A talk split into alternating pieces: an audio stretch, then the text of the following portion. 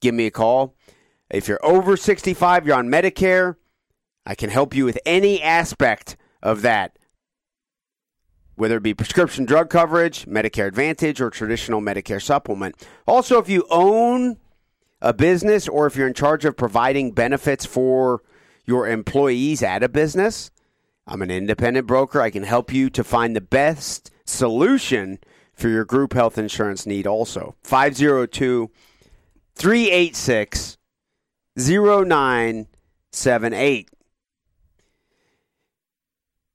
Big day of sports yesterday. For the local scene, the, the biggest news, I guess, would be that Louisville beat Duke. Duke's now on a two two game losing streak. So technically they're ranked three. They had already lost. So once the rankings came out, they were going to drop a little after having lost already. Um, but big win for Louisville. I'd say that the over overwhelming theme of the game was, oh my God, look, what was it he called it? The Super Six? Yep. The, the recruiting class? Oh my God, maybe they are pretty good. Sam Williamson and, and in particular, David Johnson David Johnson put looked on a really show good last night. yesterday against Duke. Very athletic. I mean, uh, what's the guy's name? Tre Jones for Duke? Yes. supposedly a, a very top rated defensive point guard. And David Johnson just kind of did what he wanted to on him. Dunked. I mean, just uh, uh, transition dunk. Malik Williams with a very explosive, athletic transition dunk also late in that game. I mean, uh, uh, a lot of poise from this Louisville team because in the first half they got a nice lead. I think they may have been winning by eight at halftime. Duke went on a, a little run at the beginning of the second half, tied it up, I think twice. Yeah. And Had a chance to go up and shot two terrible three pointers. Yes. At the end. Yeah. So, but Louisville maintained their poise at at least, and it was able to come through with um, biggest road win over a top three team for Louisville in ten years. First time they've beaten a road team, uh, a team on the road who is ranked in the top three, AP top th- top three team on the road in ten years. So, big win for the Louisville Cardinals. What was Carolina ranked last year when they smoked them? I guess I guess not top, top three. three, yeah, Yeah, I guess I it think it was top like three. five. Yeah. But still, that was a huge win. They beat Yeah. the hell out of them. Yes. So And Uh, to get a win in Cameron Indoor, uh, on top of the refs uh, doing what they did to Jordan Nwora on that first foul, I don't understand what they were calling on him. But man, Nwora, Jay Bilas was all over Nwora for not moving without the ball. I mean, Nwora should be a He still ended up what three out of fourteen from the field. yeah. So well, they keyed on him, and he didn't really need him. Uh, They didn't need him, but man, he's not a good team player. Duke Duke had some of the worst get back defense yesterday I've ever seen in my life. yeah. I mean, they had so many turnovers, and it means your guards should get back. They wasn't even crossing half court most of the time. But I called it. I told you guys before the show. I called it when Duke lost to Clemson. The way they lost, as soft as they are, Louisville is way too aggressive for Duke. And Duke, once they got punched in the mouth, they kind of backed down a little bit for a while. They did. It was amazing. You think okay? Brian the Insider calls in each week and talks about how much Ryan McMahon sucks. Okay. You think if Ryan McMahon, he only played 13 minutes last night. He hit one big three, which was nice. yeah. Uh, but you think if he would have played the minutes in the first half that David Johnson played, Louisville would have won that game? I don't think so. No way. No way. David Johnson is a different caliber, entirely different caliber of athlete than Ryan McMahon. Ryan McMahon should play five to max 13 minutes a game, in my opinion. Right. Maybe come in if they need someone to, in the, they're in the bonus, they need someone to shoot free throws. Yeah, he's a great shooter, okay? But David Johnson's not the liability on defense that Ryan McMahon is. no, and, and he can create What I don't understand is he still didn't start. in the second half. Right. Yeah, Why would you not start him in the second half? no idea. No idea. I mean, he had 17 points at halftime, and you you still bring him off the bench? yeah, I agree. Yeah, I just Hopefully he's okay too. He looked like he got a little uh, Oh, shooken up at the end of the re, game. re, re aggravated his injury, which he had problems with earlier in the year, shoulder injury. It was kind of confusing watching the game. Didn't know what had happened to him. He was grabbing his wrist and then like his ankle. yeah, I was like, I don't think he knows where the pain's coming Yeah, from. yeah. There- there- it was funny hearing the commentators try to decipher where David Johnson's injury was. Yeah, Derek. You know, Darius Perry had a he didn't have a very good game. They was kind of abusing him a little bit, which you know he started. He only played 15 minutes, so Okay. it's, I think it's 15 minutes for him. You had 13 minutes for Ryan McMahon. I think that's all they. Sh- I think that's all they should get. Fresh Kimble had a few good plays as well that Yeah. helped him He out. did. Yeah. He should play over McMahon, no Yeah. question, in my opinion. Yeah, he had 22 minutes. He had eight points, uh, three rebounds, three assists. It's not. It's not bad. But thank goodness Duke goes down at home. I love it. Malik Williams is good. He's athletic. Yeah, Um, he can shoot the ball. he can shoot. Yeah. He had that big So- dunk, transition Yeah. dunk. Enoch, the, e- both Louisville big men hit a three yesterday. That's Big right. man, you know, Enoch hit two. Yeah. so- two for two from three point land. So, so Duke losing two times this week. Do they move up or do they move down? Because even though they lost two times, I get, I guarantee they don't fall out of the top ten. No, they won't. They'll be like number eight, and uh, you know, it, it. I don't know why they give them so much leeway when they lose. I don't understand it, but um, you know, Louisville came out yesterday, and it, all the players that normally don't do much stepped up. And why is it Jordan Nwora does not show up? On big games, man, I don't understand it. And when they didn't throw him He the never ball, does. right? Did you see the play where uh, they didn't throw him the ball and he like threw his hands I like a little kid? Yep, I was like, yep. what yeah, is? I think I think two of his shot, two of his attempts. I mean, made field goals were dunks, wide open dunks. So Right. really, he's really one out of whatever from the. He's a talented, uh, Yes. pretty long. Maybe he should play power forward. Don't create offense for him. But I mean, the, the star of this game is look no further than David Johnson. I mean, not only did he have 19 points, he had two block shots, three steals, seven assists. wow, David Johnson. David Johnson, four rebounds. David Johnson, two for two from the line, eight for 12 from the field, one for one from the three point line. David Johnson had a coming out party. Yeah. If I Perfect if I've ever if I've ever heard of one. And and you know what bothers? What it don't bother me, but uh, what I've always said about point guards. If your point guard like Tre Jones, 16 shots, your point guard shouldn't shoot 16 shots a game. Sure. You shouldn't. Sure. Ha- Hagans played the other night against South Carolina when he lost, and he was two out of 12. You don't shoot that many times. If you if that's what you are, as the point guard. Absolutely. Maybe turn to an off, become a little bit of an off guard if you want. Yep. Um, the Louisville Combat Academy buzz line is 502 384 1450. Give us a call. We would love to hear from you. We're going to head to the buzz line now. We have our man Tyler is on the line with us. How are you this morning, Tyler? I'm doing great. How are we doing today, guys? doing good. Doing very well. Good. Very well. Thanks for calling. No problem. Um, I wanted to hit a, uh, uh, just quickly on the MMA fight, but first, while y'all talking about the the games, um, I watched both UK and U of L last night. Uh, U of L was just better team, top to bottom. They their guards, which I didn't expect to be better, were just better than Duke's guards for the most part. They they they were doing what they wanted to. I know Nwora had a bad game, but um, I just felt like U of, L was just a better team than Duke. I know they were missing Wendell Moore, which is a big hit, but it, I still don't think it would have really mattered at the end.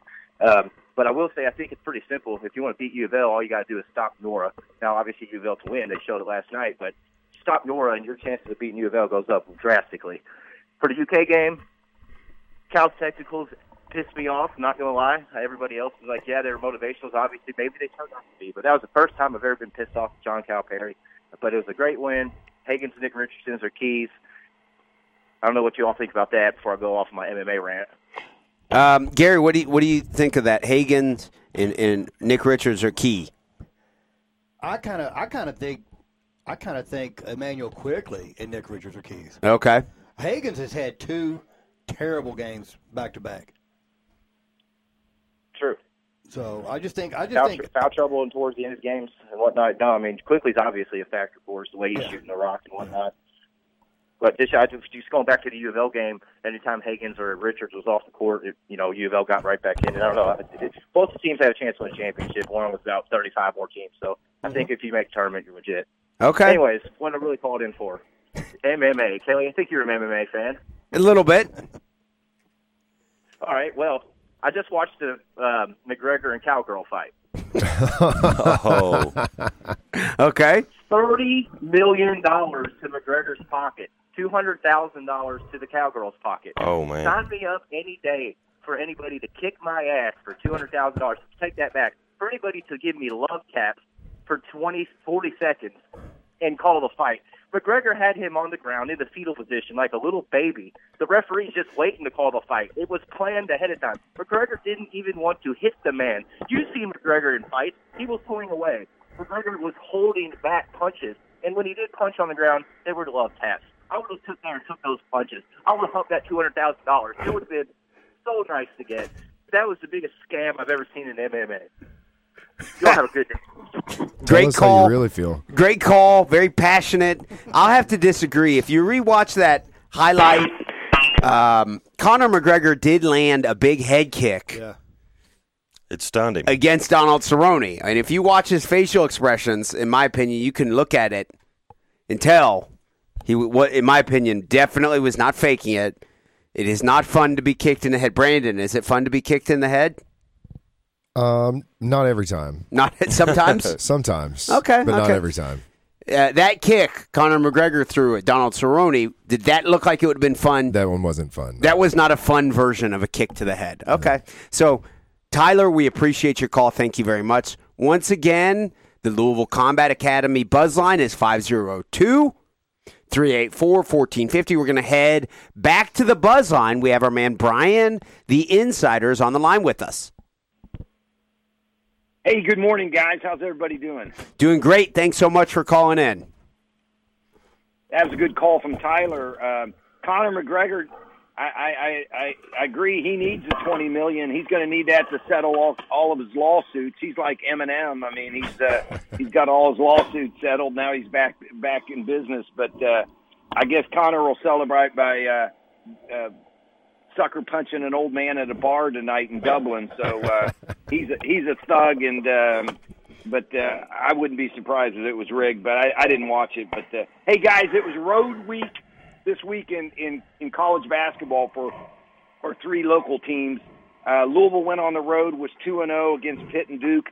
Kentucky uh, lost a tough one at South Carolina, uh, finished one and one, and the Hoosiers went one and one uh, on the road this week. But it's tough to win on the road, and uh, and that's what made Louisville's big win yesterday so tough. But let me tell you how tough it is to win on the road. Auburn looked like they were, you know, they made it to the Final Four last year. Bruce Pearl's really got them playing well. They looked like maybe the dominant team in college basketball. They go on the road this week, and they had two 20 point losses. I mean, just got their butt kicked twice on the road. Uh, big shakeup, really. If you look at the top 10, uh, it's going to be a pretty big shakeup. I, I look for the Cardinals to go to maybe five or six. And uh, hey, and one other team, guys, that I'm that had a big road win against a very good St. Louis team was the UD Flyers. Look for the Flyers to uh, break into the top ten. Uh, got a lot of people excited. Uh, best team in Ohio, and uh, a lot of people are very excited. Best team uh, uh, that Dayton's had in maybe 30 years. So uh, fun to watch that wake out. But hey, let's talk about the big Louisville win. Um, guys, I've been on a lot of uh, boards this morning reading the comments, you know, and, and people are saying, you know, we were way too tough on Mack, and you know, the criticism was unfair of Chris Mack. I disagree. I, it was a huge win, but I think it's pretty simple formula. Play your better players, coach, uh, and play play your freshman. Let me give you some minutes yesterday. DJ played 27 minutes.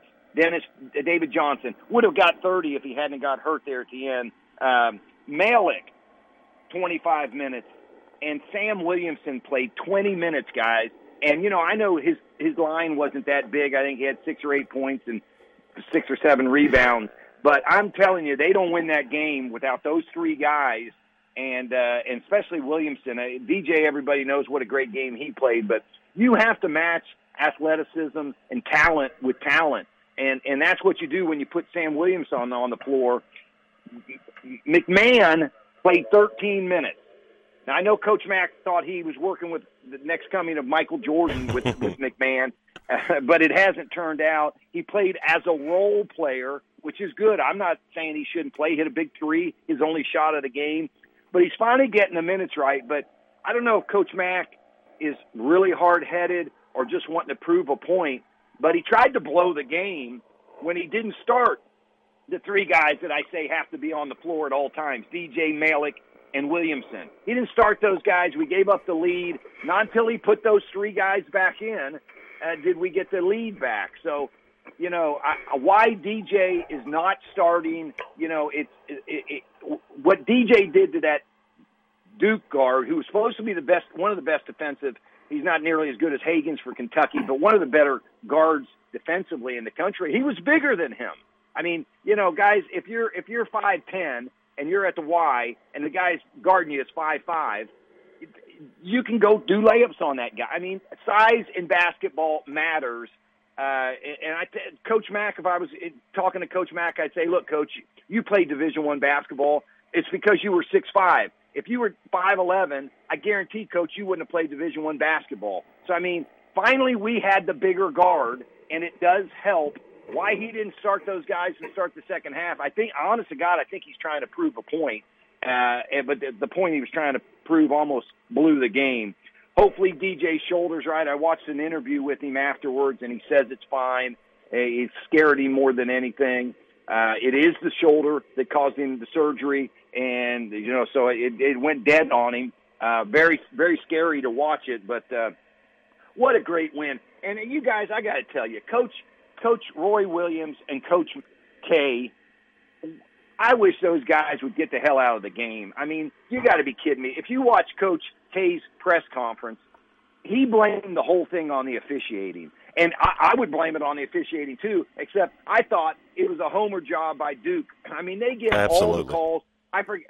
I mean, I, at one point, I think it was 20 foul shots to zero for Louisville mm-hmm. in the game, and he has the audacity to come in and blame. He said, well, you know, it's not that they we might not have they might not have beat us if it, you know, if they, but I mean, really, Coach K, you know, and and and he's, I mean, him and him and Roy Williams need to go. Uh, hey, I thought that was a, a very good move. As, as everybody been listening on this show, I've got a whole new respect for Coach K, uh, Coach Cal, uh, and I thought that was a brilliant move to, to get the technical yesterday. Uh, and and like I said, Coach Cal knows how to play his players and uh, so it was it was a big win yesterday, but uh, a disappointing loss at South Carolina. Pretty much a 500 team, but like I said earlier, it's tough to win on the road. I don't see that loss really hurting uh, you know Kentucky at all. You know, long term is probably a good thing. But DJ Malik and Williamson need to be on the floor, coach. And if you, Coach Mack, and if you don't agree with that, then go back and look at the minutes and see why we won yesterday. Hey guys, we had a we had the, the Derby season is officially kicked off. I know it, it we had kind of like the silly season in men's basketball, the November to December schedule. We had some early prep races, but now that we're the calendar is flipped to 2020, we ran the Lecomte yesterday uh, at the fairgrounds, uh, Grade Three Derby prep point race, and a horse that really looked like he may make some noise on the Derby trail for Mark Casse Mark Casse won the race last year with War Will, who went on to win the Preakness. Enforceable, enforceable out of Tapit looked like the part. You're going to hear more of that horse. Uh, so I'll give you an early Derby horse to look at. Enforceable, very impressive yesterday. Um, so that's the update on the college basketball. Hey, the, my Pacers are up to number five in the East, guys. Without Oladipo, who's supposed to come back at the end of the month, they're sneaking in there. They're a number five. Um, but the real hot team that I want to throw up that slid into number eight in the West is the Memphis Grizzlies with Morant in there. I mean, they have, you know, they had to do a, a really, they've won seven in a row, guys, seven games in a row. Now they're in the eighth spot. They're building that program the right way up. So congratulations to them. And then I'm going to leave it with this, guys. Two big football games on today. Can't wait to watch them. Here's my predictions.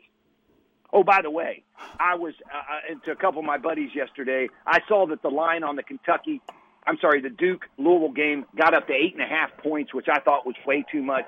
So uh, made a few bucks on that game yesterday. Uh, but uh, the Titans, I'm taking the Titans plus the seven and a half points today, guys. I think they're the hottest team in football. They're going to go in there. They play. It's a tough environment, maybe as tough as any place to go into Kansas City. I've got great respect for Kansas City's offensive players, but I just think uh, the way Tennessee's running the ball, they got the most dominant They, I mean, the, the running back they've got is just a absolute brute. They play great defense. I'm calling the upset, or at least the points.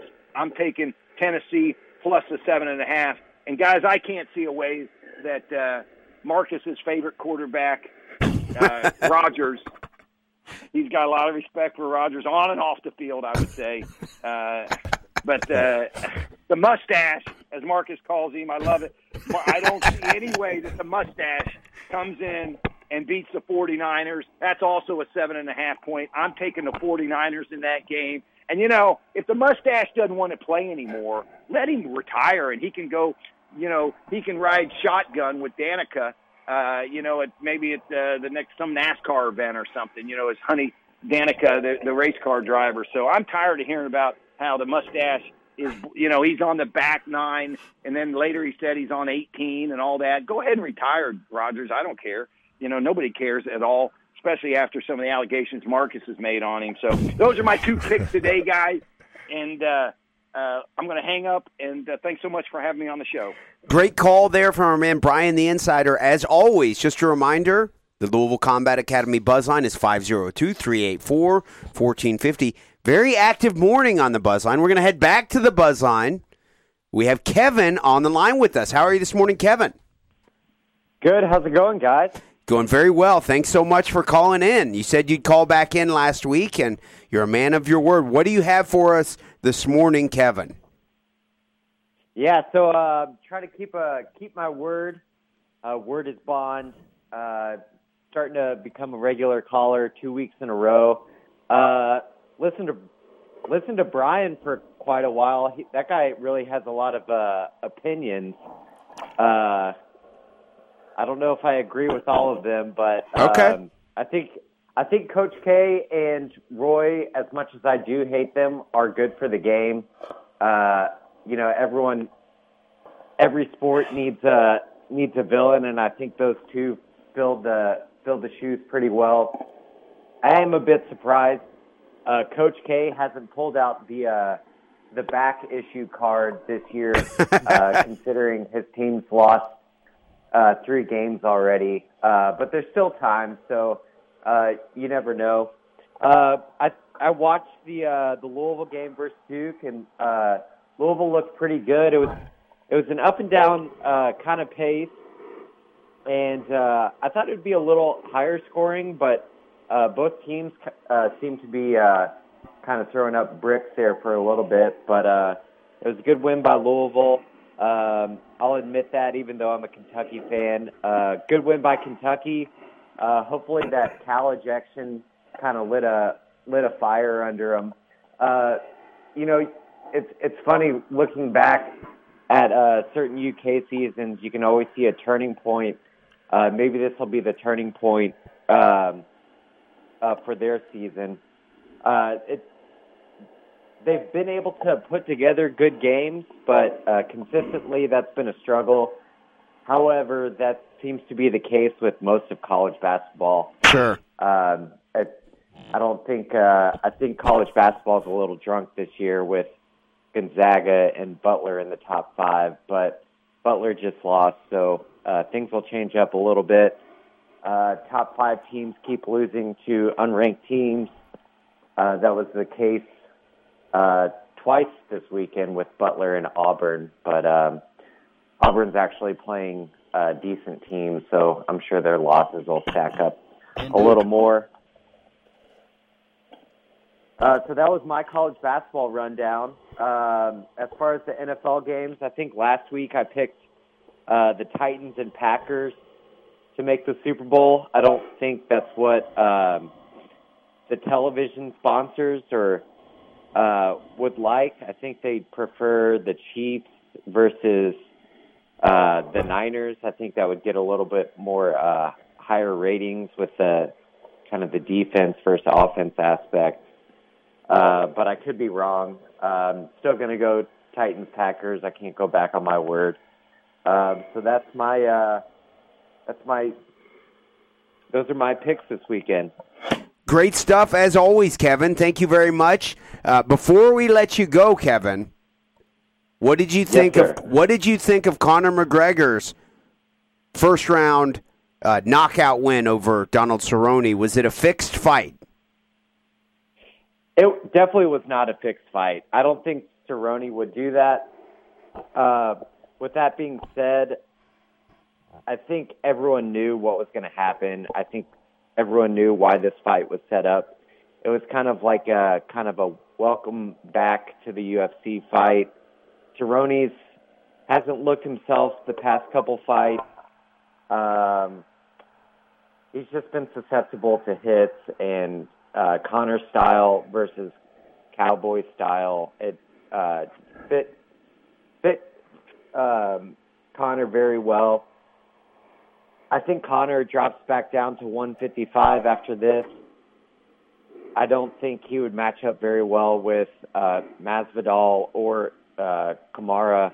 Okay. Uh, considering those guys are huge and walk around at um, you know way higher weights than Conor does. Sure. Uh, so I think 55 is his future weight class, but uh, he definitely looks great on his comeback, and he's definitely got that uh, spark and edge back to him. I think losing to Khabib really um, kind of lit that fire that he once had, and he looked good. So I'm I'm excited to see what the uh, future entails, especially if uh, Khabib beats uh, Tony in in their upcoming fight, if it happens.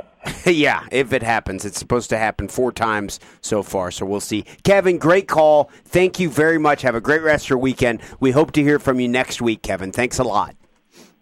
Absolutely. I'll actually see you in a couple hours. Yes, you will. I'll be there, Kevin. See you in a couple hours. Great stuff. A lot of calls this morning, guys. Gary, Chris, what are your thoughts on the callers? They, Kevin, uh, Tyler, and Brian all touched on college basketball. What are your thoughts on the calls? Yeah, uh, they're, they're right about unranked teams beating ranked teams. Uh, Duke lost unranked Cam, uh, Clemson this week.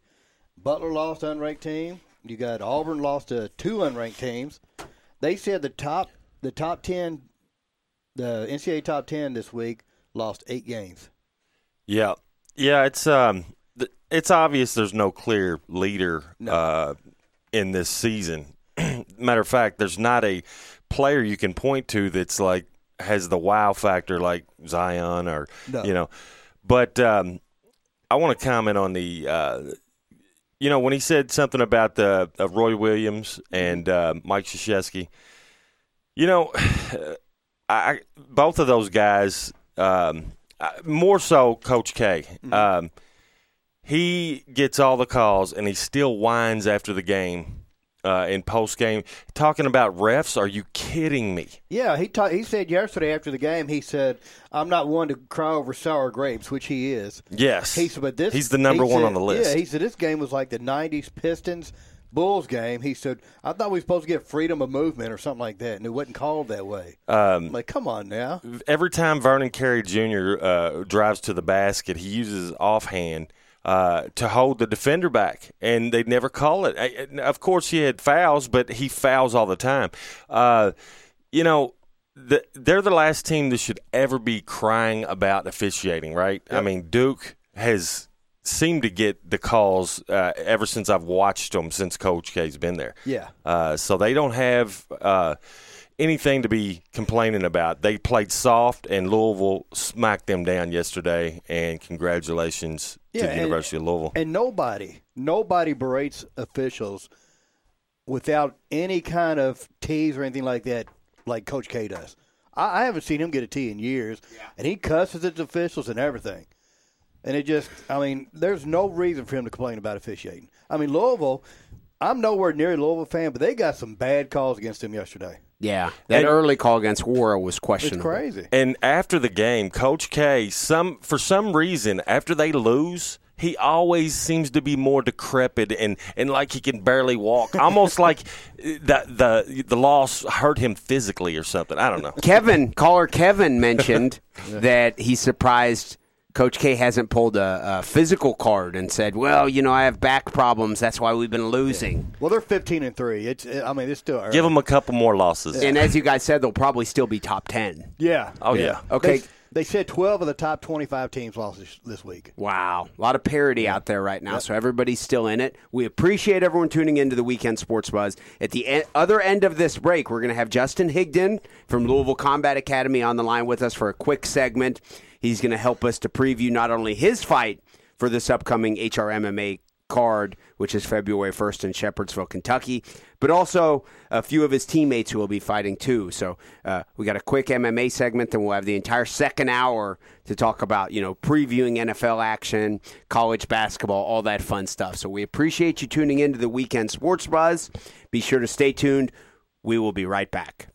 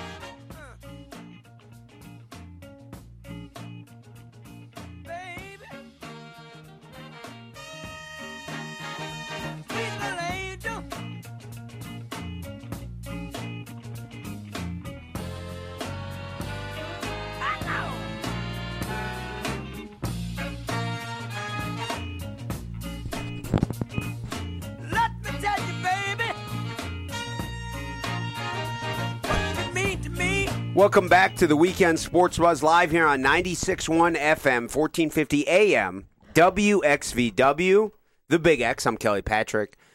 We have a, a quick, approximately 15 minute segment. We have not only our man Branden Bishop behind the glass doing the production for the Weekend Sports Buzz, but we're joined in studio this morning by Justin Higdon. Justin, how are you, sir? I'm feeling great. How you doing? Doing very well. Justin will be fighting on this card, HR MMA 114, coming up Saturday, February 1st at the Paroquet Springs Convention Center in Shepherdsville, Kentucky. Going to be a big card, according to Brandon Hard Rock Higdon.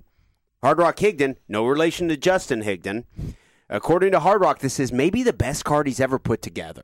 So, what we're going to do is a quick preview segment of the four fighters who will be fighting from Louisville Combat Academy, once again located at 7908 Beulah Church Road, Louisville, Kentucky 40228. Justin, for starters, you were originally going to fight Jesse Romans at 205 pounds. Yeah, that's correct. Yeah, and uh, I heard he got hurt in training, Yep. uh, fractured some ribs or something. Had, had some rib rib problems, is what is what I, I had heard. Right. Um, and that was at 205 pounds. Yeah, it was 205. How was the cut coming to 205? Um, it was. Uh, I started in September. I was 268 pounds. This is wild. Okay. So, all right, slow down here. In September, you were 268 pounds. Yes. You were going to be able to make 205. Let's not get over the fact that that's pretty wild in itself, right, Brandon? Here, can I hear you? Can you hear me now? I can. Yes. Okay. All right. Okay. So that that's pretty wild. You're going to make 205 February 1st. Okay. Jesse Romans was doing some sparring up in the northern Kentucky, Cincinnati area. Had a rib problem. Had to pull out of the fight. You were scrambling. You still want to fight. You sold a bunch of seats and, and tickets for this. Yes, correct. Yeah, I mean, um, I've I've got Bullitt County behind me, so it's a it's a pretty big deal in Shepherdsville right so now. it, it all costs you wanted to fight on this card still. They fa- they couldn't find you an opponent. Hard Rock was scrambling trying to find you one, and he found you an opponent not at 205 pounds, but at 185 pounds. That's correct. Yes. Yep. So what are you Uh, going to do? Saw off a leg or what? How's that going to go? Oh no, the the weight cut's going great. Okay. Um, I feel healthy. I was I was at 196 pounds anyway to fight Romans, Oh, okay. so I was. I mean, that's You were already pounds. under. Yeah, I was already under. Okay. So I, don't- I mean, I was trying to gain weight for that, and then cut Gotcha. down to 205. Gotcha. Yeah, Kelly, I don't know if you're friends with Justin on Facebook, but he makes a lot of posts that he tags me in. Okay. I don't know if you're aware of them, but um, I don't see how he could possibly be losing weight if he's eating the stuff that he's tagging me in. you should see all the junk food, the ice cream. A lot of junk food, Justin. Uh, no, those are uh, cheat meals. Cheat meals. Oh, Okay. yeah, Yeah, a lot of them. No, it's Okay. not a cheat day; it's a cheat meal. so I'll substitute you know, my six ounces of chicken for uh, two scoops of ice cream and a monster brownie. And he makes sure to brag about it. He always tags me in it, and he's like, "Oh, look at this cheesecake I'm eating." I'm like, how are you doing this? So, what do we know, know about your new opponent? Um, I know he likes to stand up.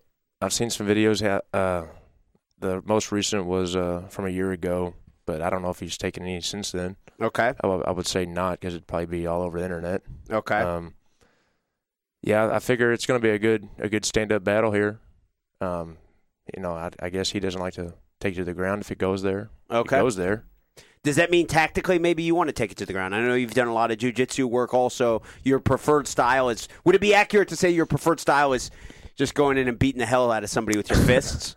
Um, no, I just like I like to get it done and over with. You it doesn't matter. You want to yeah, win. I, I don't care. I mean, uh, you know, it used to be there. Um, I'd be scared to go to the ground. Okay. It, that's how it used to be. My very first fight against Josh Irwin, they said just just keep it standing. yeah, that was in get- 2011. It was, and uh, since then, I've been I've been training super super hard. You know, wrestling, jiu-jitsu.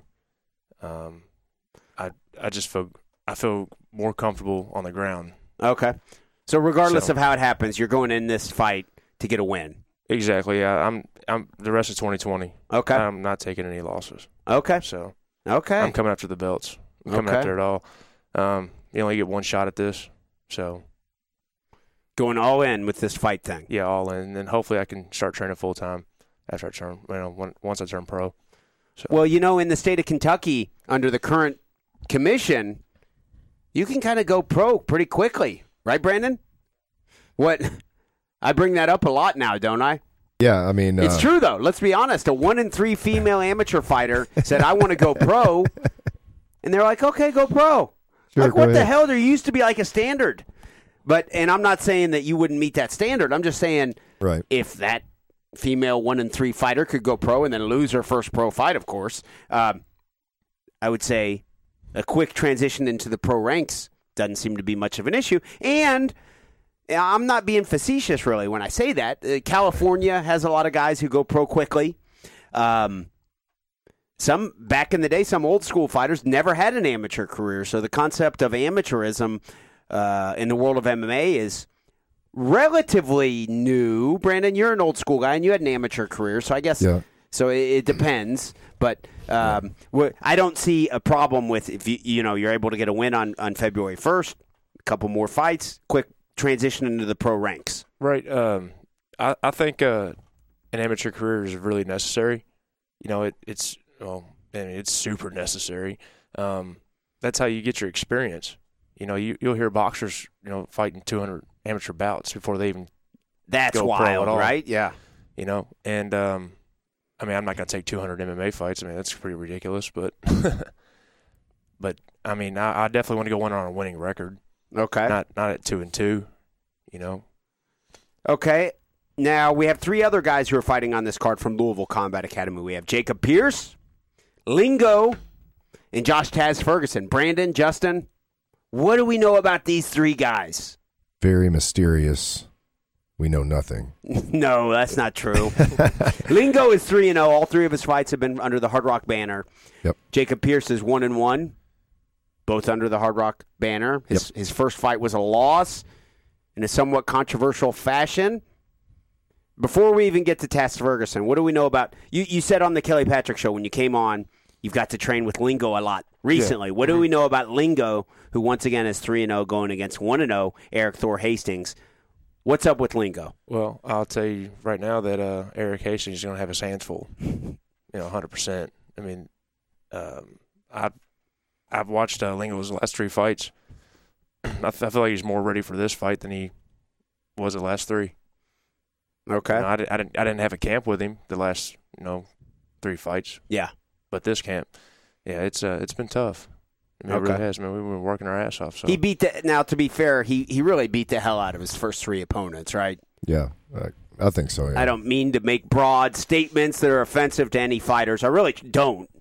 right. But but, but that's the- pretty much how it went. that's Yeah, how that's it how it went went. with I mean, those yeah. three. So this will certainly be um, Lingo's best test to date. well, and Thor's as well. I think. Sure. I think so. I mean, now Thor has fought Well, Austin Green. he did fight Austin. Okay, so Thor is fighting his second opponent ever in MMA. Right. Austin Green at the time was 3 and 0 too. Right. And Lingo is now 3 and 0. So both 3 and 0 opponents to start his amateur career. Hell of a way to start as far as Kentucky MMA goes. Difficult first two fights for Yeah, a- a- an amateur If career. you're going to come into that division, those are the two top guys. Those are the two guys that you'd probably want to try to avoid as long as possible. if you're just trying to build your re- resume and your record. Right. But Thor looks like he's really just trying to come in and dominate. And if he, I mean, if he beats Lingo, then he has a real chance of doing that. Oh So, yeah, this is a good pro fight in my book. Yeah. I mean, uh, Thor has a I think eleven and two amateur boxing record and a lot of success competing in jiu-jitsu. So hell of a matchup. Okay, what about Jacob Pierce? His last fight, um, Pierce looked really good. He just kind of walked his opponent down. He won a very punishing style of a unanimous decision up in northern Kentucky. Yeah. Jacob Pierce looks very loose out there. His striking is, is very aggressive. Uh, what do we know about Jacob Pierce? Well, we know that um, he well he's one and one first off, uh, but that first loss, like we talked about, was kind of controversial, right? So it wasn't. I, in my opinion, I don't really feel like it was a loss. I feel like it should have been a no contest. So for our listeners who aren't aware of it, what happened was um, he fought his opponent into the third round, and and uh, at the beginning of the third round, he and his opponent clashed heads, which resulted in a cut on both uh, fighters. And at that point, the doctor stopped it rather than going to a unanimous decision like what I would expect here in Kentucky. The rules in Ohio state that they go to the scorecards at that point, and Jacob was losing on the scorecards, so therefore that injury resulted in a loss. Yeah.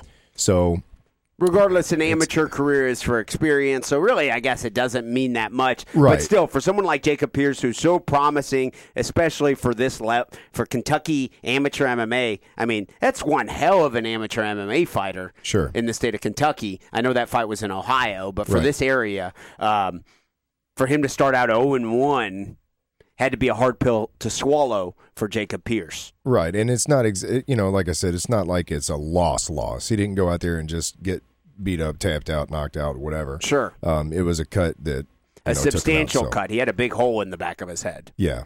So, you know, it is what it is. But looking forward, he had his second fight, went out there and, and did what he was supposed to do. Like you said, he walked him down, um, beat his opponent up, won on, on the uh, decision. And um, he's looking more comfortable each, you know, with each performance, um, which is crazy because in his first performance, he looked like a professional to me. Um, in his second fight, he looked even better. So I expect big things out of him in this next one. Jacob Rakes is the opponent for Jacob Pierce, so we'll have to see. He, Rakes has a, a uh, is two and zero, so heck of a prospect in them, his own right. Right. uh, but has a wrestling background, and, and we'll get to see Jacob Pierce versus Jacob Rakes. Um, then we have Taz Ferguson. Yeah. The return. Yeah, six and a half year hiatus. I've never seen Josh Taz Ferguson fight in person, so this will be a first for me. Have you ever seen, do you watch Looney Tunes? I, I, yeah, I've watched Looney Tunes. Brandon, what's up? So you're aware of the Tasmanian devil, Okay. okay? Um, when he starts spinning and goes into that like tornado mode, that That's that's a Taz fight. It it looks like a cartoon. You see a cloud in the ring, and then a, like a fist, and then like a foot popping out of the cloud every now and then, and then just the fight's over, and Taz is out of there with his hands up.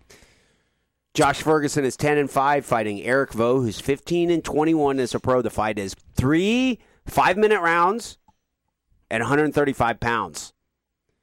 So I mean, are you kidding me? The the Shepherdsville crowd this is going to be a jam-packed event. Yeah, it's I mean, you sold a lot of tickets, Justin. Yeah, I mean, and I'm just you know a middleweight amateur, That's what I mean. so I mean everybody. I mean everybody's asking me for tickets, and you know I'm also selling T-shirts too. I've been s- selling the crap out of those. Um, you know, it, it's just a it's a big event for the city of Shepherdsville, really. It's still listed on Tapology as Justin Higdon versus Jesse Romans at 205. So we'll have to wait and see. Uh, but, I mean, a lot of anticipation. You've experienced some weight loss, as you mentioned earlier. Josh Ferguson also, I think in uh, September, He was, he was like 190. 190. Yeah, And then now he's fighting at 135? yeah, Yep. exactly. I mean, what the hell? That just shows goes to show you in our camp we don't mess around. Dedicated, Yeah, it's a bro. fight camp. Work ethic. It's a fight camp. Yes, sir. Yeah, we're not we're not there to uh, we're we're there to to fight. We're there to train. That's all we do. We go in, we get our work done, we go home to our families. Yeah. You know, I it's our this is our job. Yeah, it's not unusual for guys to lose 20, 30 pounds in a camp. So That's wild. well, Justin Higdon, I appreciate you joining us this morning. Before we let you go, do you have a prediction for your fight? Yeah. Um. Uh. Well, I don't. Like I said, I don't really do predictions. Okay, and that's You know, all I'm- I'm not a Conor think I- McGregor or anything. I think I asked you on the podcast too, and you said the same Yeah, thing. But, but I, I- asked I- the same questions over and over again. But I will tell you, I will bring it. Okay. So just, I mean, just keep your eyes glued to the cage. That's all I can say. Okay. Because I'm not, I'm not going in there messing around. I'm not going to dance with him. You know, I'm, gonna- I'm gonna let the fist fly. Okay. So I mean, it's been eight years. It's been And a long time coming. if somebody else backs out on him, we're just going to throw a victim from the crowd in there with him. Just a random drunk guy. Yeah. Well, I'm not, down. Yeah. I'm, I'm I'm okay with Maybe two. that. two drunk guys. Yeah. Okay. That'll work. bring it on. Okay. Well, Justin, once again, I appreciate you, you joining us here on the Weekend Sports Buzz. Once again, we are brought to you by Louisville Combat Academy, located at 7908 Beulah Church Road, Louisville, Kentucky 40228. Also, thanks to our man Branden Bishop behind the glass. Be sure to stay tuned. We will be back with the second hour of the Weekend Sports Buzz. Thank you.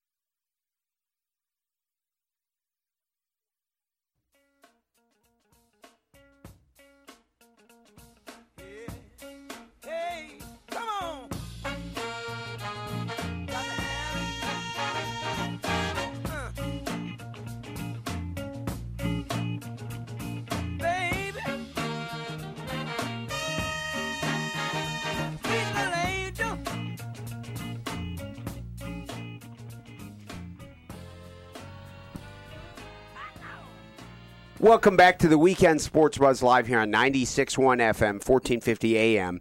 WXVW, The Big X, brought to you by Louisville Combat Academy, located at 7908 Beulah Church Road, Louisville, Kentucky. Guys, we had a very active first hour. We had a few callers and we had a guest. Of the few callers we had, what have we not touched on yet? Tyler had some thoughts. Brian had some thoughts.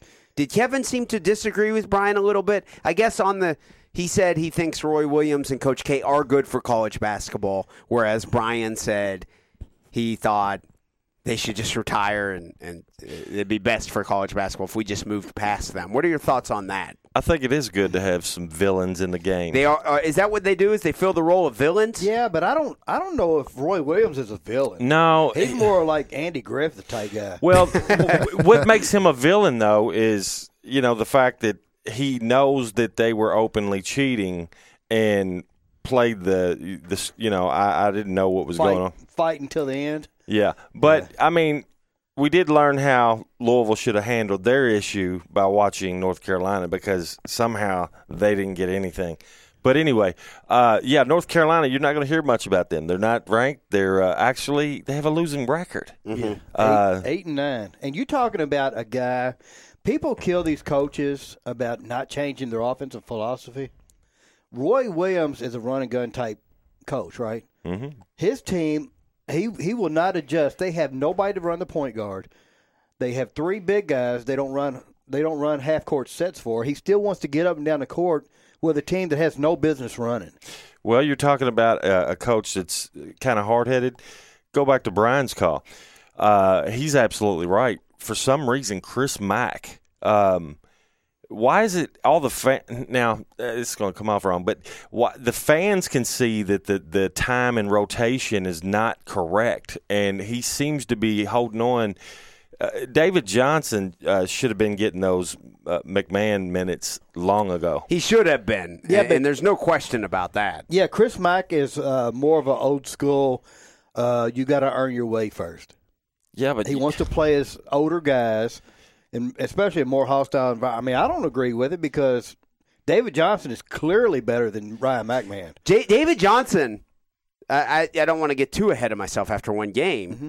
but appears to be the best player on the team, no question.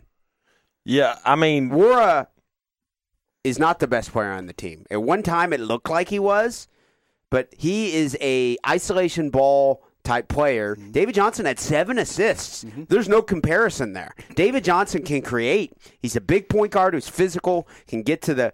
He can he can uh, handle it up top. He can create, or if he needs to, he can drive to the basket and dunk on a great defender. I'm using quotes. Great defender. David Johnson is a different level of player than anyone else on this team, in my eyes, from what we saw last night at Cameron against Duke. You know, I don't know. I still, in my opinion, I think Nwora's still your best player, Okay. but I think Dwayne Sutton's your most important player because I think I think the team goes as he goes. Would you- Rebounding, defense. I mean, he scores when you need him to score. And, and I had a, I don't know, I you know, not to get off topic. My son goes to U of L. Okay. So I was picking him up Friday. Dwayne Sutton was walking out of the student activity center. I had my UK jacket on. Okay. He looked right at it. And not, you know, I wasn't being disrespectful. I just wore my UK jacket everywhere. And I was thinking to myself, they must be getting ready to leave for a road game to, you know, to Duke or whatever. But I was, I was thinking that's the first thing he looked at when he seen me. And I was in my car just picking my boy up. I got it. My hat goes off to Dwayne Sutton because he was money from the line yesterday, Mm-hmm. money from the free throw line, and he has developed. At one point, I viewed him more as just a, a guy who's a good athlete and hustled real hard. Don't get me wrong; his effort's always there, and I respect him as a player very much. But he's kind of coming ar- around as a little bit more of a skill player. Absolutely. Yep. He he he gives a lot of effort, and you can tell uh, he had some key plays yesterday. Um, for some reason, the more I watch Nwora, though, uh, the more I dislike the guy. Uh, his play, I, not personally, but uh, he he seems uh, like he's not a very good teammate. Yeah, I don't like guys who aren't good teammates. He doesn't appear to move without the ball well. He he, he Chris, you mentioned it earlier. He appears to slouch if the ball doesn't go to him. Whereas I want guys. Uh, I love it's it's corny or, or, or whatever you want to say about it, but I love basketball that's played like Scotty Davenport at Bellarmine. I like when they move the ball. I like players who like to get an assist. Even if you don't get the assist, you move the ball, then the other guy maybe gets an assist. I like to see teams who are moving the ball well. I love ball movement and selfless Yeah. play. Nwora is the opposite of that, in my opinion, especially on the big stage. Uh, Yeah, that's the part I don't understand how he disappears. Now I understand, you know, these big uh, teams that he don't show up on, they seem to key on him even more defensively, but that should mean you should be moving even more without the ball. You should do whatever you can to help out your team. And it seems like he when he's not hitting his shot, not only does he fail in that aspect, but his defense uh, seems to uh, really be hurting. He- don't you know, the rest of his stat line seems to be empty. Yeah, his his his game is is offense base related. If he's not hitting shots, it affects his entire game. And I don't know. I just think I don't know. But But you know, Dwayne Sutton single handedly won him the game against against Pittsburgh the other Okay. night. Hit the two big threes at the end. Mm-hmm. Even though, let's talk about how bad basketball officiating is. Okay. It was terrible yesterday. I mean, the tip in that the Pittsburgh guy got over the Louisville guy, and they and uh, TV Teddy decided he wanted to dance from the free throw line all the way to half court, calling that over the back, was terrible. And then the South Carolina Kentucky game, which South Kentucky had no business losing that game. no. They was up 14 in the second half. Then they decided that they didn't have to guard anybody the rest of the game. And there was 55 fouls called in that game. That is terrible. Yeah, yeah, that's well. The game yesterday went long for Kentucky It and should- Arkansas. It shouldn't take two and a half hours to play a 40 minute game because the officials want to review every play now. I just think it, it ruins the flow of the game. But I was looking at Louisville's schedule. Yesterday's game was their toughest game. They should win their next 10 games. Okay. They they don't have another tough game until they play at Florida State on February 24th. They got Clemson coming up. They got North Carolina comes to. Well, you got to remember Clemson beat North Carolina, which is down, and Duke. Yep. So Clemson, you know, we say that, but look, South Carolina beats Kentucky. So uh, on paper, it looks like it's they should blow through these teams, but you know, some of these. Uh, it depends where they play and who's They're hot all- at the moment. They're all home games. Oh, well, I think their only tough road game they go to Virginia, which lost to South Carolina at home. yeah, but Virginia's kryptonite to Louisville for Yeah. some reason. I don't know. I think Virginia's got I think seven losses now. They Yeah. lost everybody off last year's team except for one guy. So um, yeah, I just think Louisville should go on a big run here. I've got them going to number six in the country this year. You know, this it. Uh, tomorrow. Okay. Yeah. if Louisville, Kentucky played right now with David Johnson in the Louisville lineup, we might have seen a little different uh, ending. I'm not saying Louisville. Oh, you mean instead of Ryan McMahon? Yeah, I mean, That's the thing, especially. Okay, Ryan David Johnson's probably the best player on the team, but especially when you consider that he would be playing over the liability that is Ryan McMahon. It's no con. I mean, it's no comparison that that Louisville's better. I'm not saying they would beat Kentucky. But I mean, they, they that loss to Kentucky was an overtime loss. Kentucky Mm-hmm. played well; they came through in the clutch. But that's not the worst loss in the history of the world for the No. sake of this season. Has Cal owned Louisville since he's been in Lexington? Yes. That's a different topic. For the sake of this season, that was an overtime loss to your rival. Not the worst loss in the world. nope. yeah, and uh, Chris Mack, he really uh, needs to get this uh, squared away with hi- these freshmen because he's he's uh, painting the picture for future recruits that does not look very good. Uh, you you've got to play these guys. That's the same problem that uh, Rick Pitino had when he was at Louisville. There at the early parts uh, of his career at Louisville, not playing those freshmen enough minutes and um, making them earn it uh, through.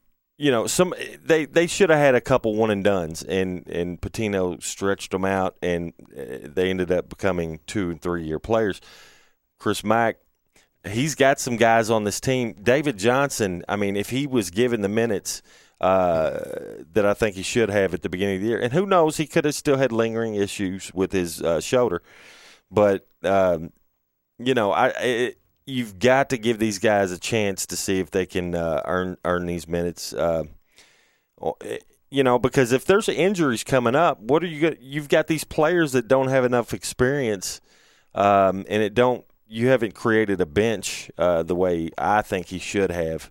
Um, a lot of those easy games at the beginning of the year should have been getting your freshman uh, experience, but we'll see. I mean, I think Louisville actually looks like one of the uh, the toughest teams in the country right now. Right now, they do. I yes, would agree. absolutely. But there's a lot of parity across college basketball. Yep. Gary, you say they should win their next 10 games. Yeah. But, I mean, if we're being honest, that's not always how it plays out, especially this time of the year. Uh, uh, is call is parity good for college basketball? I would I would argue yes. Absolutely. Yes. Absolutely. I would say this is a good year for college basketball. Okay. What about the NBA? What about Ja Morant? Beast. yeah, I mean, what did we we knew he was going to be good, didn't Yeah. we? We knew But- he was yeah, going to be good. Not, not this soon. My God. Yeah. and you got to think the Have guy. you watched his highlight reels? Yeah, he's he's on a different level, and he wasn't even really recruited out of high school. I'm thinking, how did this guy slip through the cracks like that? Yeah, the reason I mean he wasn't even being recruited by Murray State. Murray State coach went to see somebody else, and he just happened to go off that game and got an offer, and it was his only one of his only uh, D one offers, and he committed almost on the spot. It kind of reminds me of Damian Lillard. Okay. Uh, you Weber know, State yeah. I mean, I don't know how you or Steph Curry. right. That's another one. Um, but you know what? Sometimes guards are difficult to, and that's okay. I don't think that's going away in basketball.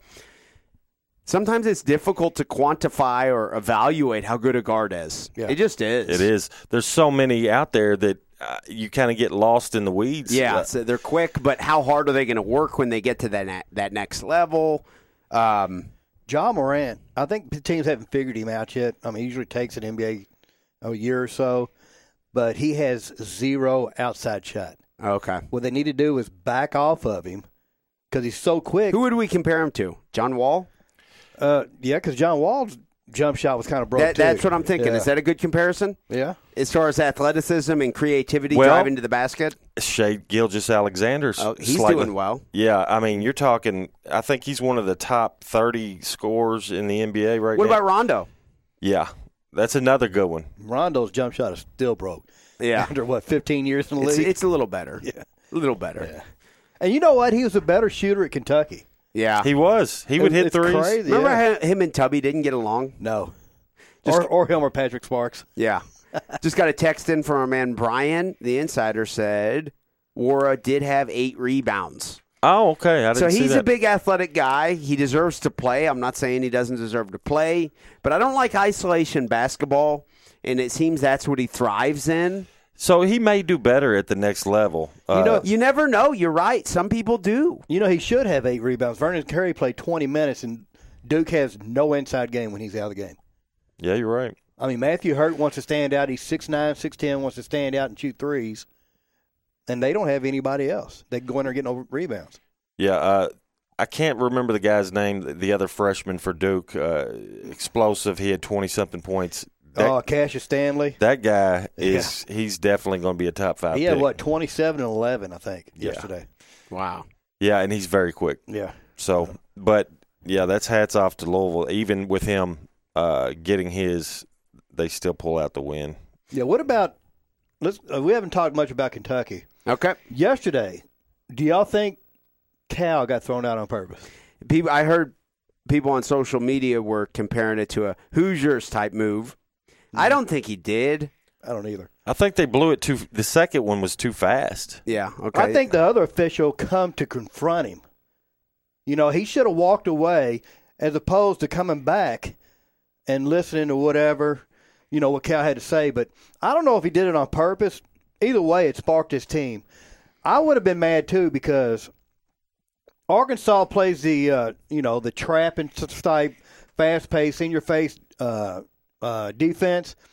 The first half yesterday, Arkansas was whistled for three fouls. With eight minutes left to go in the game, they was whistled for two fouls. And and Arkansas got in a bonus. Kentucky had nine fouls with 15 minutes to go in the second half. Yeah, that's and he just, you know, he just was telling him, you know, you got to call it both ways. I don't think it was that bad officiated game, but they called some, they called that uh, illegal screen on uh, EJ Montgomery, which Cal was on him the whole first half for calling on Arkansas. and They wouldn't do it. I just think he just he wanted he wanted to send a message to his kids. But once he got once he got thrown out, Hagans he said Hagans walked up to him and said, "We got this," and he said, "I wasn't worried after that." uh, there's. I hate to switch to a different sport Mm-hmm. in the middle of this conversation, but we've got Sports Center on right now, and it just triggered something. Uh, do you guys have an opinion on what happened with the Astros and the signal stealing? Oh my God. I mean, have you seen how many uh, coaches have been fired that were Beltran, connected? yeah, I have. And nothing's going to happen as far as vacating or anything. And you know what? It shows you how ridiculous some of these uh, commissioners were when they treated Shoeless Joe Jackson and Pete Rose. I mean, this is way worse. Yeah. That's that's the biggest scandal I think I've seen in baseball. But it's kind of being brushed under the rug. Yeah, because It is. They- there's so many people connected, you can't get rid of the players, so they're actually putting it all on the coaches. But the players knew this as well. Yeah. They had buzzers under their shirt. They're total- deni- Very high tech. Of course, they're denying that they did. Yeah. I think I saw Jose Altuve's came out and said, "No, I didn't." Yeah. And you, what about Jack Morris coming out against Tony La Russa yesterday? Is, Yes. Is that why um, Altuve was protecting his jersey? Yeah, they said they said he didn't want to. The- the buzzer to come off. Yeah, they said he he was trying to be proper, even though he walks around all the time without a shirt on. They said. So yeah, and they were using, uh, I believe, Apple watches. Pretend someone listening has no idea what you're talking about. Who me? Uh, yeah. Explain to Branden what this controversy is. well, they had Who's cameras. they? Who's they? the Astros. The And, Astros. and what's significant about that? they won the World Series. That's what's significant. They okay. won the World Series by stealing uh, signs the signals, hand signals, Yes. and from So- the catcher. Is that what the the whistling thing was? Like you Yeah, they hear were banging the garbage can. type stuff. Yeah, whenever whenever they had a camera set up in the outfield, and whenever the pitch was called, they would bring it into the dugout and the and the uh, the guy was in charge of hitting the garbage can. How many times whatever pitch was signaled for that many times you hit the garbage can? Oh. Which to this day, I don't know why pitchers don't wear earpieces to where you can relay a pitch back and forth. Right. That way you don't have I- this. But No, I'm with you on that. I part of me says this. Okay, well, stop using signs like that, or adjust your signs every day, or Yeah.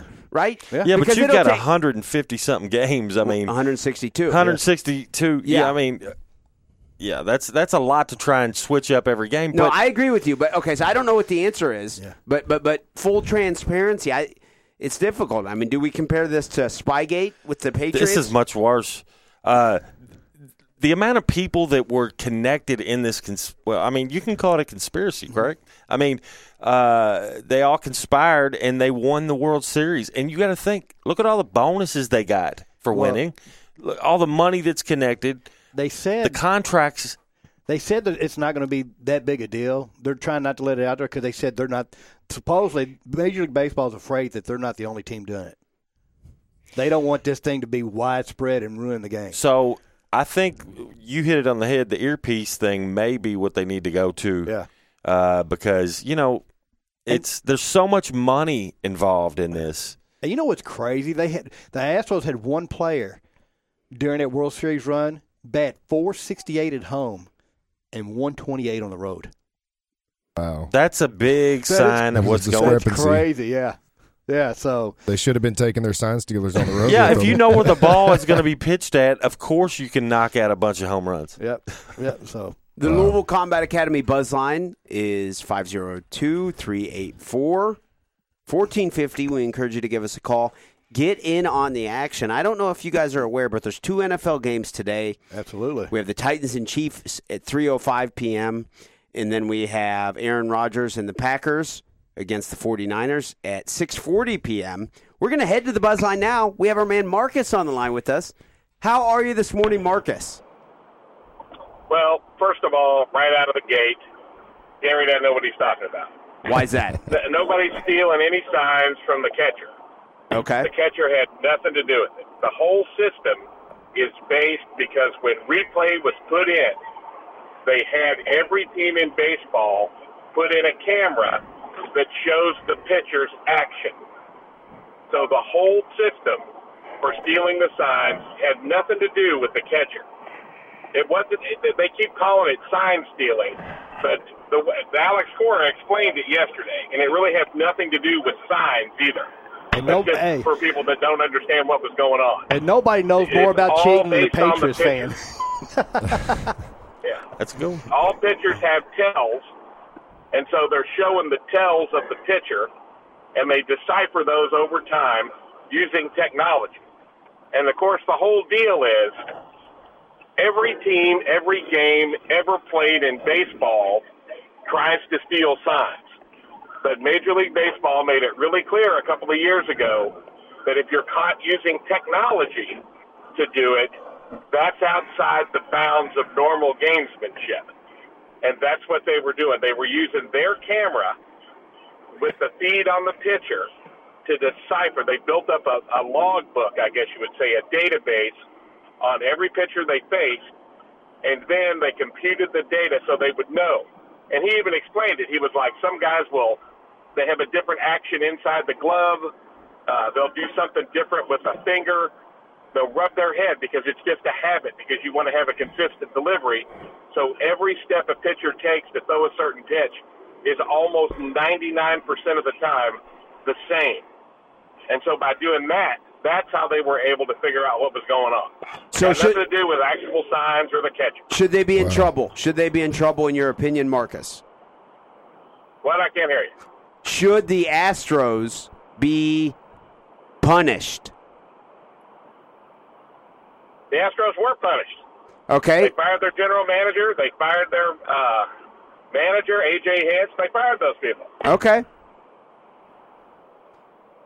Okay. Are we going to talk about some lunatic nonsense where you get all these panty waist, hand wringing liberals going, "Oh, oh, you got to take that title away. Oh, you got to take that title away."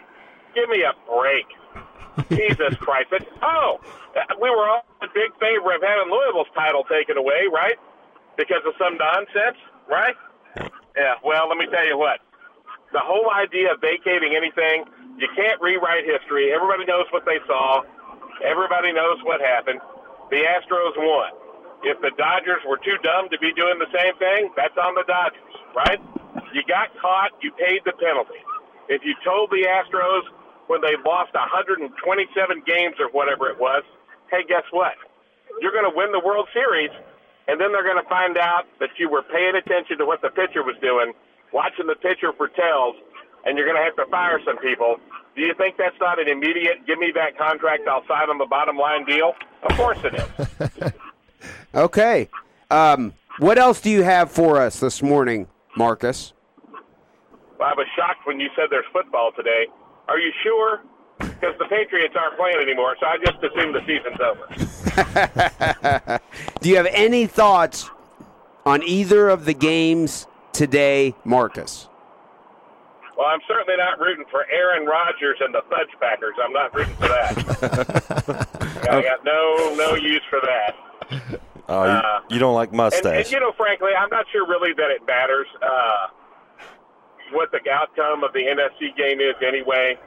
Uh, I, I think the Chiefs are healthy and have a slightly better defense than last year. So I just I cannot and do not see them losing to anybody that's left. Okay. I mean, they were getting beat by Houston 24 to nothing after the first quarter. Yeah. So, I mean, you basically, you, anybody who's going to play them has to look at that game and be like, okay, so realistically, in order to win a game, we need to be ahead 56 to nothing at halftime. I can't believe the Chiefs are favored by seven. I, for some reason, the the Titans are so hot right now. I know it's at Kansas City, but seven's a lot in my opinion. oh, no, I don't think so. I, I think every team that gets on a roll that's doing something very particular, like the Titans are with Derrick Henry, Okay. right? Eventually that runs out. The offensive coordinator has a bad game. You know, Henry does something that hurts him a little bit, so he's not quite as dominant. I mean, the, Titans might put up, you know, 28 points, but if you think the Chiefs are going to score less than 45, I think we're all kidding ourselves. Okay. Before we let you go, Marcus. I mean, really, the, the Chiefs could break the record for the most points ever scored in the Super Bowl, and nobody would be surprised. Okay. Hey, I got a trivia question for you, though. Yep. So you're watching that game last week, right? And what was the final score? 51 31. Okay.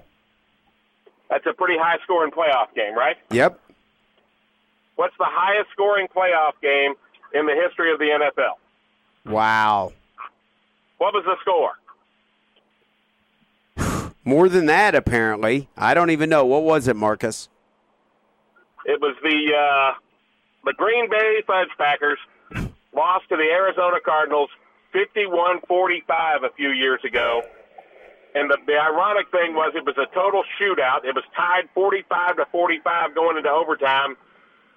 Uh, Aaron, your your your your weirdly sexual boy throws a uh, pick six or something, and the game is won on a defensive play in overtime, a pick six, something like that, and bang, the game's over. I think I remember that. I, I, I do. Um, there was a, uh, I think a Carson Palmer maybe led Cardinals team, if I remember correctly. But Marcus, thank you very much for your call. Marcus came with a lot of heat today, guys. Thoughts on Marcus's call? Man, he loves the Packers, don't he? He's a big Aaron Rodgers fan. Yeah, and, and, and I'm glad he corrected me on that on the. Uh, No, I- me too. Yeah, because if I don't follow it as close. No, I mean if anybody knows anything about cheating, it's a New England Patriots fan. so he should know all about it. Um, but yeah, I mean, I tell you, we know one team that ain't cheating in baseball, and that's our Cincinnati Reds. Golly. if they are, they're doing a bad job. at Terrible. it. The they're worst doing- cheaters they- in the game. They've moved. They've made some moves in the off season, and Mm-hmm. some of my baseball people who follow baseball very closely. Shout out to Hector, who, who uh, former pro baseball player, who I'm fortunate to train or, or to teach his son some jujitsu. But a few people I know say the Reds should be good this upcoming season. They they made a couple signings and Yep. they should make some progress for next year, which would be great. Yeah, absolutely. I mean, they've added a, a, another starting pitcher. They added the Japanese star. Yep. So yeah, they should be they should be better than what they were. Guys, Oh. we're going to head to a break. We appreciate everyone tuning into the Weekend Sports Buzz. Be sure to stay tuned. Gary Love, Chris Embry, Branden Bishop, and myself, we will be back with more of the Weekend Sports Buzz.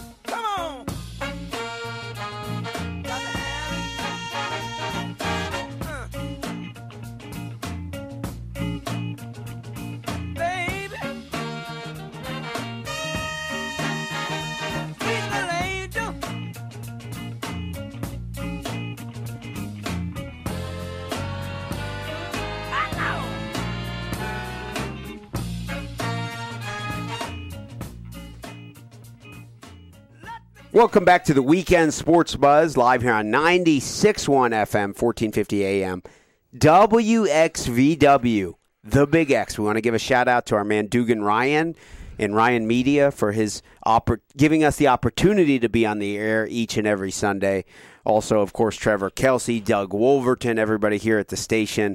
Um, we really appreciate it. We love coming in here. This is like a little creative outlet we all have. Also, I'll give a shout out to Matt McCarthy for the role he has played and, me being on the radio every every week and, and the podcast and everything. So thank you to Matt McCarthy and Dugan Ryan. Uh, the sponsor of the Weekend Sports Buzz is Louisville Combat Academy, located at 7908 Beulah Church Road, Louisville, Kentucky 40228. I'll be heading there this afternoon for a little bit of training. If you want to better your life through martial arts, check out Louisville Combat Academy. If you want to get into the cage and fight MMA, check out Louisville Combat Academy. They have more active fighters than any gym in the state of Kentucky. Shout out to my man Branden Bishop, one of the coaches over at Louisville Combat Academy. Branden has made a Facebook group called the Weekend Sports Buzz. At first, I didn't think it would. I didn't really think it would have gained much traction. You were skeptical. I was. You made the Kelly Patrick Show group, and that one has really taken off.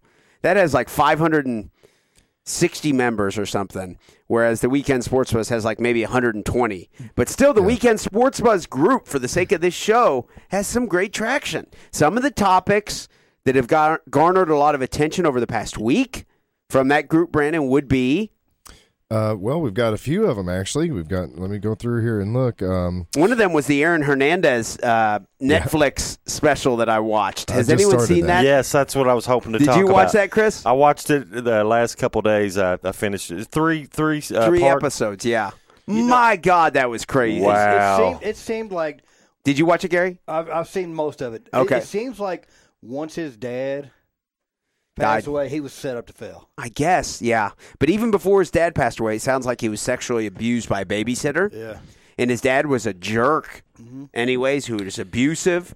And his mom didn't seem like she was real sweet either. Yeah, but I, something I took away from it was it looks like Florida helped cut, uh, sweep a lot of that under oh, the road. yeah. But Urban Meyer. That looks like that fed into his invincibility Sure. issue that he. when he went down to Gainesville and he went into a bar when he was like 17 years old, ordered a drink and then just two drinks, underage, and then started leaving. And the bar manager was like, "Hey, man, you got to pay your tab." And he like cussed out the bar manager and then punched him in the face and dropped him, sucker punched him. And then the the Gainesville police brushed that under the rug. Nothing happened. It just all kind of fed into this aura of invincibility, like you said, Chris. But I don't know what is to blame. That's one in a lifetime type psychopath type stuff. Um, I mean, when he went home from Florida, when he went back, like during Christmas breaks and stuff, they had to have security guards go with him to keep him out of trouble when he went home. Mm-hmm. I mean, that's crazy. Yeah, and uh, you know, he never seemed to break away from those uh, bad characters. He he wanted to see himself as a gangster or something. He did, man. He really did. Yep. Um, but you know, it- it's just wild. It's just one of the more bizarre, like Ted Bundy type thing. Yeah. Like Yeah. just bizarre because the reason he killed those two people allegedly he was he was Spoiler alert. He was, Jeez. he was acquitted for that one, but allegedly killed those two people. I haven't was, seen it yet. Was because they spilled the drink on him. sorry about that, Branden. yeah, thanks. Sorry, I'm going to give you a good spoiler alert. okay, one of the craziest moments in it was he, he became friends with some gangsters because he thought of himself as a gangster, even though he really wasn't. Mm-hmm. He became friends with this one gangster who he bought weed from, and then this guy was a you know convicted felon, had been in shootings, shot people. I mean, a bad guy. Okay, Aaron Hernandez murdered a couple people in front of him. He was in the car with him when he murdered a couple people. Okay, so that guy saw him. Then he started developing this paranoia. He got mad at that guy who witnessed the murder, decided it's best to kill him, Yeah, shot course. him in the face, left him for dead. That guy somehow didn't die. Wow. Shot him in the face. and didn't tell him. Well, didn't yeah, didn't tell the next morning Aaron Hernandez assumed he was dead, just left him for dead. He was so sloppy with all these murders, left him for dead. The next morning that guy gets out of the hospital is somehow fine after being shot in the face. Calls Aaron Hernandez up and is like, "Hey, what's up, man?" Uh, I, he said, "Who is this?" who is this? And he goes, you know who this is. And and and when the police Wow. investigated who shot you, that guy was a career criminal, so he did not rat Aaron like, oh, Hernandez don't out. know. They were don't like, know. why didn't you tell him who shot you? He's like, I was going to handle it myself. I had revenge Okay? on my. So Aaron Hernandez, for the last part of his life, was walking around knowing he had shot someone in the face, a career cr- criminal, a murderer, who was looking to exact revenge on him. I would be so paranoid. Oh, and the then- rule, the takeaway from that is don't shoot people in the face. Uh, that's when you t- you go ahead and turn yourself in at that point. You're safer in prison. And you know what's crazy? We're talking about the cheaters again. The the Patriots. Uh, th- they paid for a uh, an apartment They did. to keep him uh, hidden because they knew people were out to get him. wow. so the Patriots helped hide, stash him away. Okay. Jeez. So so good activity. That's for you, Marcus. Good activity in the Weekend Sports Buzz group. Just got a text from our man Mo, longtime friend of the Weekend Sports Buzz. He says he has the Chiefs and the 49ers to win today. He said Ja Morant is the rookie of the year.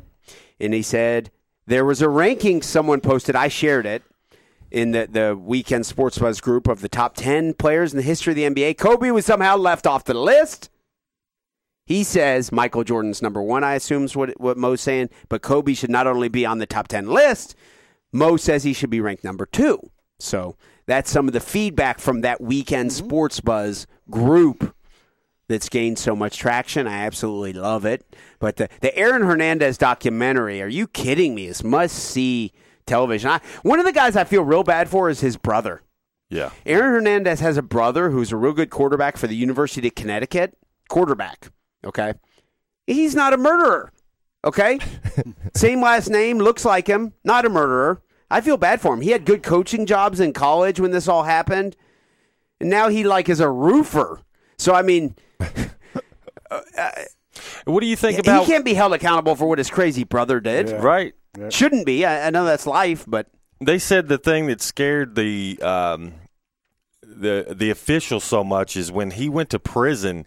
He adapted so easily and quickly that they said they've never seen it. he loved it there. He was he was gay. He's a gay man. Another spoiler. Great. And Yeah. next thing you're going to tell me Bruce Willis was dead the whole time. Yes. he loved it there. He, he there's phone recordings where he's saying to his wife, "I love it here." He, he I did see that part. He was yeah, like asking like, for what Harry the Potter hell, books. man? Yeah, what the hell? I want the Harry going- Potters. he was a freakish athlete, though. He had such good hands, and he was so physical and strong. Yep. Um, did you see the part where they kept asking Rob Gronkowski questions about Aaron Hernandez? no, I hadn't seen that part yet. and they're like, he just got mad. He's like, I'll get up and leave this interview. He's smart because if I was a teammate of Aaron Hernandez's and somebody asks me, "What do you think about him?" Yeah.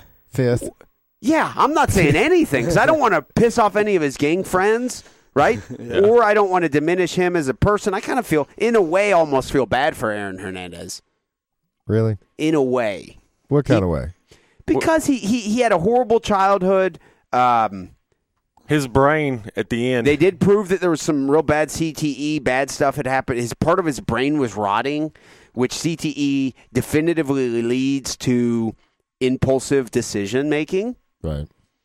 More Um, not- yeah, I'm not saying that he didn't deserve to die. Yeah, he deserved to be put to death. I mean, they said quickly. A long time ago, he should have been put to Yeah. death. They said he had what one of the worst cases of CTE they ever seen. That Yeah. that lady yeah.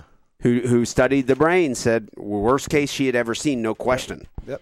Oh, and then the whole reason why. Well, spoiler alert. You can spoil it. Um, the whole reason why he killed himself because of the loophole. Ah, The loophole, but also that radio interview yes, that, where they were that making fun of him his- for being gay. They were ma- there was some radio interview where they're making fun of him for being gay, which isn't cool. Uh, in all seriousness, um, what being gay or being ousted? The the being ousted part, Yeah. obviously. Okay. Yeah. I mean, I just wanted to clarify you got to keep it under the wraps. Um, but they, there was a uh, two days after this interview was released, where these this prominent radio show was making fun of him for being gay. He killed himself. Uh, that's a shame. Well, I can't. Say, I don't know. I I don't. He killed Odin Lloyd, who was who was innocent. He killed those two guys because one of them accidentally bumped him and spilled his drink. That's why he killed two people. Some guy was in a bar and they bumped into each other. And Aaron Hernandez had this little complex where anyone who he thought was slighting him or disrespecting him, he wanted to kill them. What what kind of drink was it? yeah, it was a it was an expensive drink. It was a fourteen dollar drink. Ah, I don't think yeah, that matters. See, He's he was just a ticking time bomb. He I was an absolute ticking yeah, time yeah. bomb, insane. But he was so talented. and he always said though, he always said that he wasn't going to spend the rest of his life in prison. So e- Ed right there told you he was going to kill himself. But he still well, could have. he, he was wrong. He did spend the rest of his life in prison. He was wrong. Yeah. Yeah. he was acquitted for the murder of the two guys, Mhm. and he, he could have done a uh, he could have appealed the the other one, the Odin Lloyd case. So he could have still tried to get out with that one superstar attorney he had, that Hispanic guy, Oh yeah. uh, like the modern incarnation of Johnnie Cochran. right. Um, but He's the new O.J. Simpson. I They guess even- except yeah, OJ, even- OJ's living it up now. OJ's doing fine. isn't so yeah, OJ's doing fine. And well, you know, see, Hernandez still had a chance. you see Rae Carruth finally got out of jail. I saw that. I saw a special Oh, about didn't his, see that. his yeah, son. he did. He did what? Eighteen years. Yeah, Yeah. So time goes by so fast. There, there was an OJ. Yeah, There was an OJ Simpson. probably not for him. You're right. uh, an OJ Simpson type event that was connected to that because they had the helicopter down on Aaron Hernandez, Yeah. following him down the Chasing highway. him in the car. Yep. Yeah. Do you think the NFL ever lets him do O.J. Simpson do another any kind of commentating or anything? Never, never. I mean, pretty much everybody knows he's. um, Yeah, well, I, I can't say I, I don't want to slander because he's officially not a murderer, but Maybe. unofficially, yeah. Questionable. I was at a uh, the Smyrna Inn with my man Tim Gar the other day. Okay? Yeah, I saw that on Facebook. Uh huh. Yeah. And I didn't know I was going to go. Next time I go, Oh, Branden, I'll invite you. No, that's all right. I'll turn it down. Okay. and I observed one female was complimenting another female she had just met and said, "You look like um, Nicole Kidman." Oh no, that's the wrong. Before Is that after? a compliment? Before or after? I don't know. Is that a compliment? I would stay Nicole, away from Nicole that. Kidman was a beautiful woman. well, no. Is this Nicole Brown. Sim- Nicole Brown? Yeah. I'm sorry, Brown, not yeah. Nicole Kidman. Yeah, yeah. Nicole Brown Simpson. We all Yeah. know who you were talking yeah, about, yeah, though. yeah. Yeah. Nicole Brown Simpson. Yes.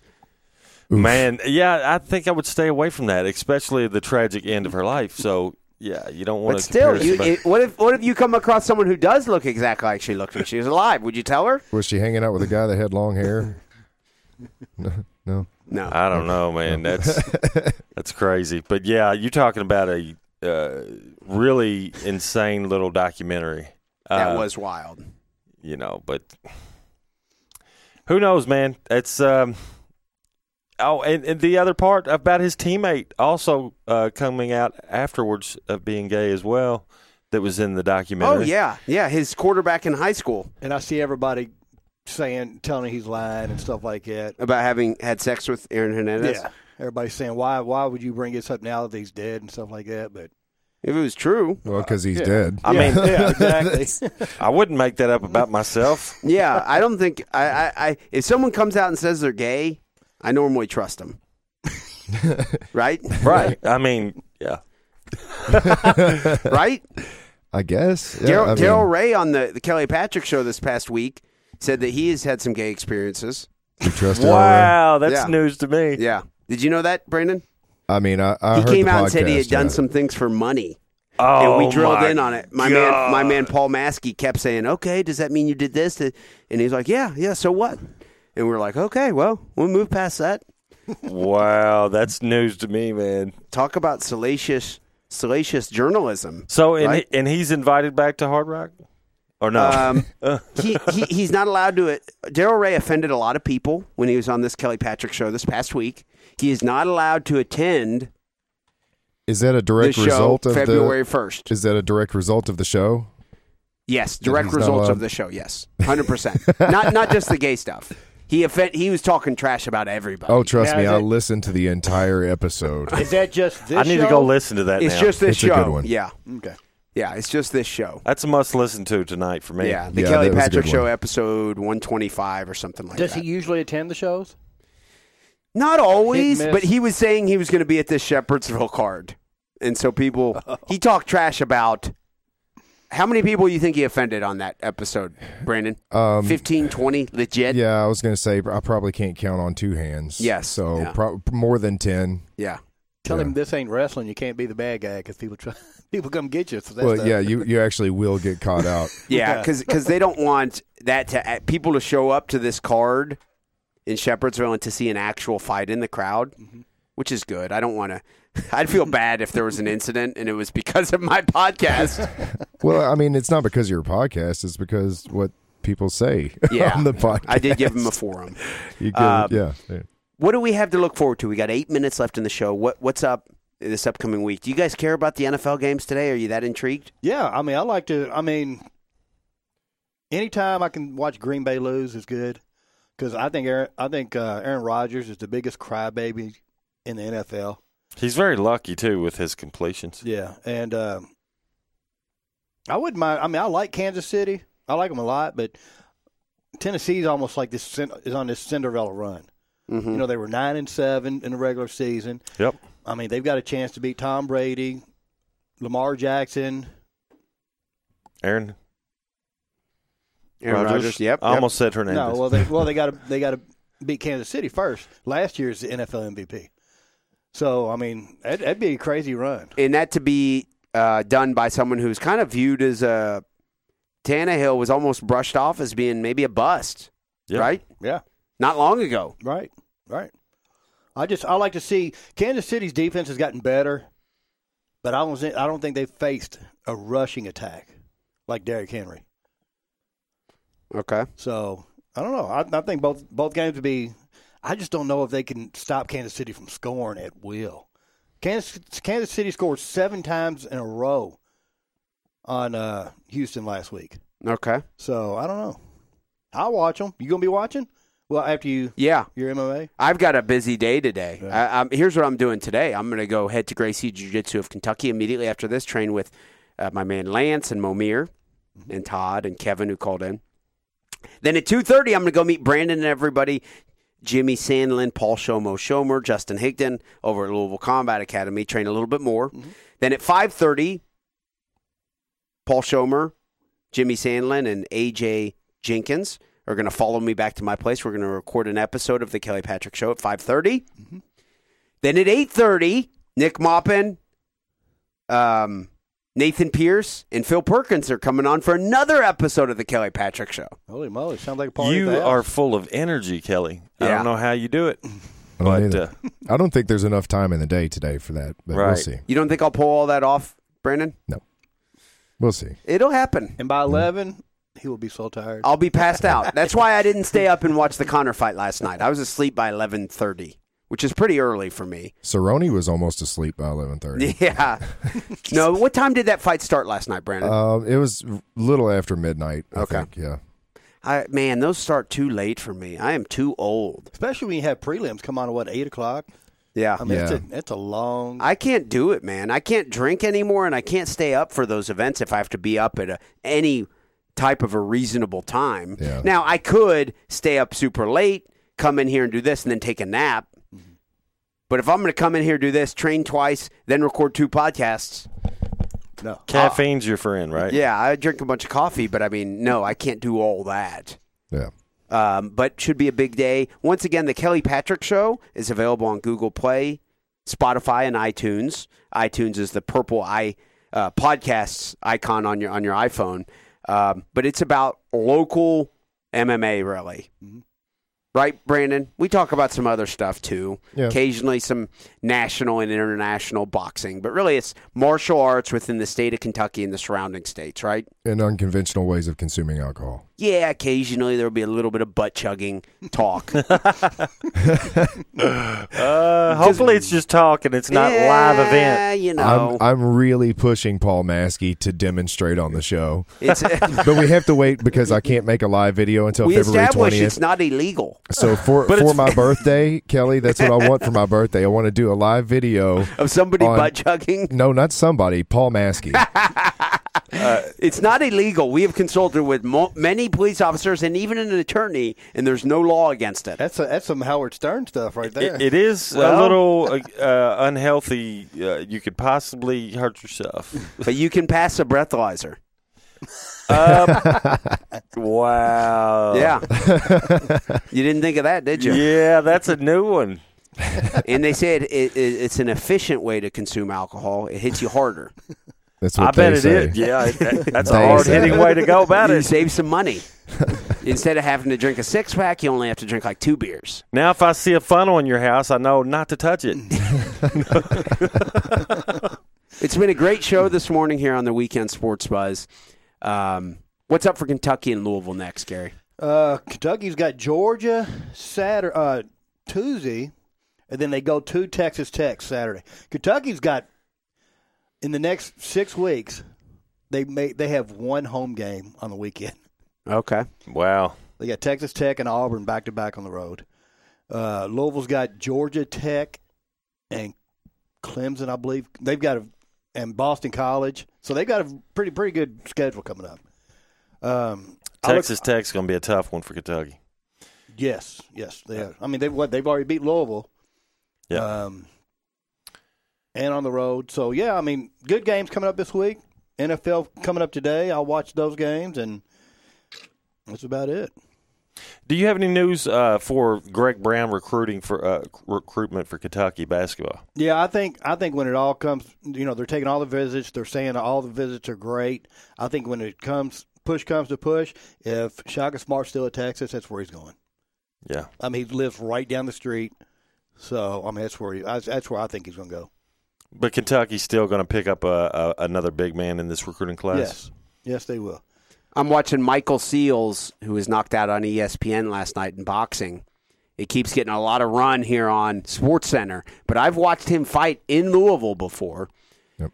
Um, not Michael Seals, the jiu-jitsu practitioner from Lexington, Right. or MMA fighter, but the boxer.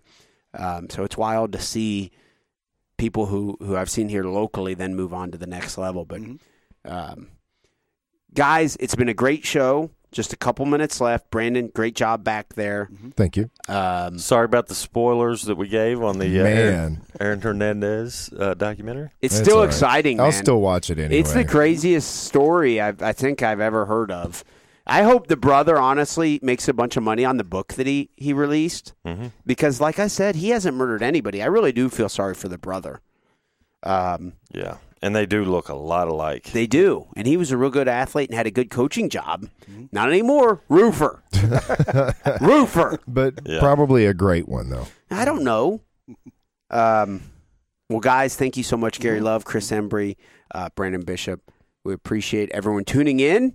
Be sure to join us next Sunday. We will be back with more of the Weekend Sports Buzz. Thank you.